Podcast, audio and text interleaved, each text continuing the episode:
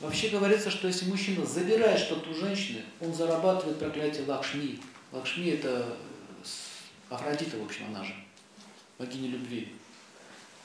В Ведах сказано, что оскорбление женщины приводит к тяжелым финансовым проблемам. И очень много было таких случаев. Была одна пара, говорит, что у нас бизнес ужасно пошел, все прямо рушится на руках. Вот что бы ни сделали, все рушилось.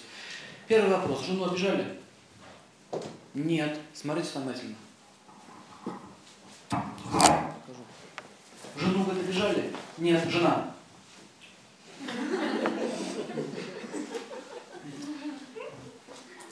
Так, давайте разбираться. Так в чем же была проблема? Где вы ее обижали? Когда? Да ничего я ее не обижал. Давайте, ребят, мы тут сейчас не прокурора сидите, мы ищем проблему. У вас бизнес рухнул, нужно найти причину. Выяснилось, она стала говорить, да, говорит, не обижал, ну хорошо, я это расскажу. Когда я, говорит, забеременела, ты заявил, что ты ребенок не мой. И мне ей пришлось пройти вот эти все унизительные процедуры, анализы, чтобы доказать, что это его ребенок.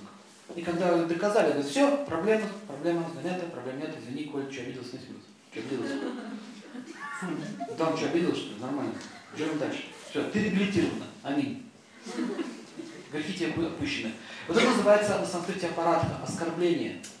То есть он не понял, что он сделал. Он унизил свою жену. И вроде бы они живут, но у них дела все хуже. И хочу вам сказать, что очень часто мужчина не понимает, что успех идет от благочестия твоей жены. Как это была история с Жозефиной Бонапартом. Знаете эту историю? Его даже в гороскопе было сказано, и все пророки ему говорили, что через эту женщину ты будешь великим. И когда он уже перепортил с ней отношения, и в Москве он подписал юридический этот договор о начале расторжения брака. Сама ему Джуссина писала, ты император, что ты делаешь, ладно, там тебя за нос водит. Ты говоришь, что это спецслужбы, скорее всего, британские что-то подстроили.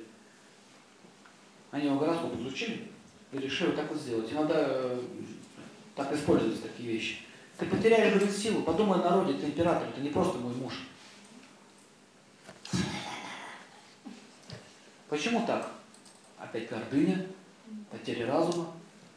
Ну и чем все кончилось, знаете эту историю. И когда он уже на острове там сидел, ему британцы письма прислали. Как мы тебе сделали? Классно?